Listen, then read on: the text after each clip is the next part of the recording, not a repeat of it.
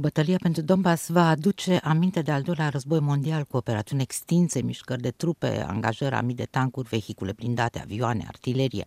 Aceasta nu va fi doar o operațiune locală, cum am văzut în pregătirile Rusiei, aprecia în tot cazul ministrul de externe ucrainean Dumitru Kuleba săptămâna trecută la întrevederea pe care a avut-o la Bruxelles cu miniștri de externe din țările NATO, cărora le-a cerut din nou ajutor militar pentru țara sa. Pe teren însă, trupele rusești din estul și sudul Ucrainei sunt mai bine poziționate decât coloanele blindate pe care luptătorii ucrainieni le-au putut incapacita cu infanteria lor ușoară în jurul Chievului și partea de nord-est a țării. Suntem acum într-o fază inițială în care Rusia încearcă să-și consolideze poziția, apreciază Lawrence Friedman, profesor emerit la King's College din Londra și autorul volumului Viitorul războiului. Într-un interviu cu Europa Liberă Libertatea, Friedman precizează, dacă Rusia nu reușește, atunci ucrainienii vor trece la ofensivă mai devreme decât era de așteptat. Moscova speră că va putea controla Mariupol, portul din sud-est de la Marea Azov, pentru a captura întreg teritoriul revendicat de separatiștii proruși în Donetsk și Luhansk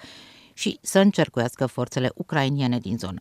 Marți, 12 aprilie, comandantul milițiilor proruse din regiune anunța că centrul și portul orașului sunt deja sub control rusesc. Maxar Technologies a publicat pe 10 aprilie imagini din satelit care arată un convoi militar rusesc care se întindea pe aproximativ 13 km îndreptându-se spre sud, spre regiunea Donbass. Cred că rușii fac ceea ce ar fi trebuit să facă militar acum trei săptămâni, și anume să-și concentreze eforturile și să-și regrupeze forțele în zonele în care au avut cel mai mare succes, apreciază și Mark Cancian, colonel în rezervă al Marinei Americane și consilier principal la Centrul de Studii Strategice și Internaționale din Washington.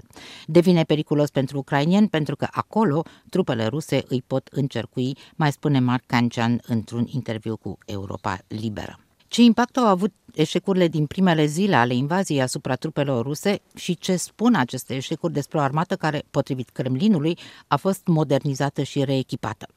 Dacă aceasta este cea mai bună armată din lume, atunci în primele săptămâni ale campaniei nu și-a trimis prima garnitură. Apreciază în tot cazul generalul american în rezervă Philip Bridloff, comandant al trupelor NATO din Europa între 2013 și 2016. Surpriza generalului american este că, cel puțin până acum, armata rusă nu a adoptat o tactică integrată, care să combină forțele terestre cu cele aeriene și maritime. Un alt lucru interesant, mai observă Bridlove într-un interviu cu Europa Liberă, este rolul redus al forțelor aeriene au fost incapacitate de apărare a sol-aer a Ucrainei. Ne așteptam ca Rusia să încerce să o anihileze, dar nu a făcut-o, continuă generalul. În aceste condiții, nu este de mirare că și moralul trupelor este la pământ. În opinia lui Bridlov, se explică mai ales prin deficiențele grave în aprovizionarea cu armament, cu alimente sau medicamente. Se relatează, continuă Bridlov, că primul lucru pe care l-ar fi întrebat un detașament de elită care s-a predat în apropiere de Harkov la nord-est a fost și ceva de mâncare aveți?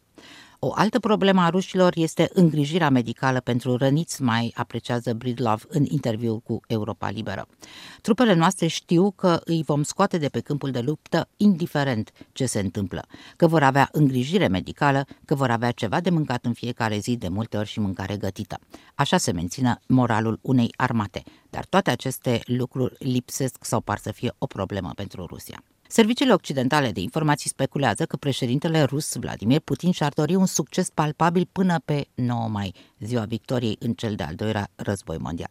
Nu este însă deloc evident că acest deziderat, în caz că el este real, poate fi atins pe teren și nici care influența în acest moment strategia comandanților ruși, spune în tot cazul Mark Cancian, analistul Centrului de Studii Strategice și Internaționale din Washington. Cred că generalii au arătat clar ce vor să facă și anume să înainteze însă încetul cu încetul în est.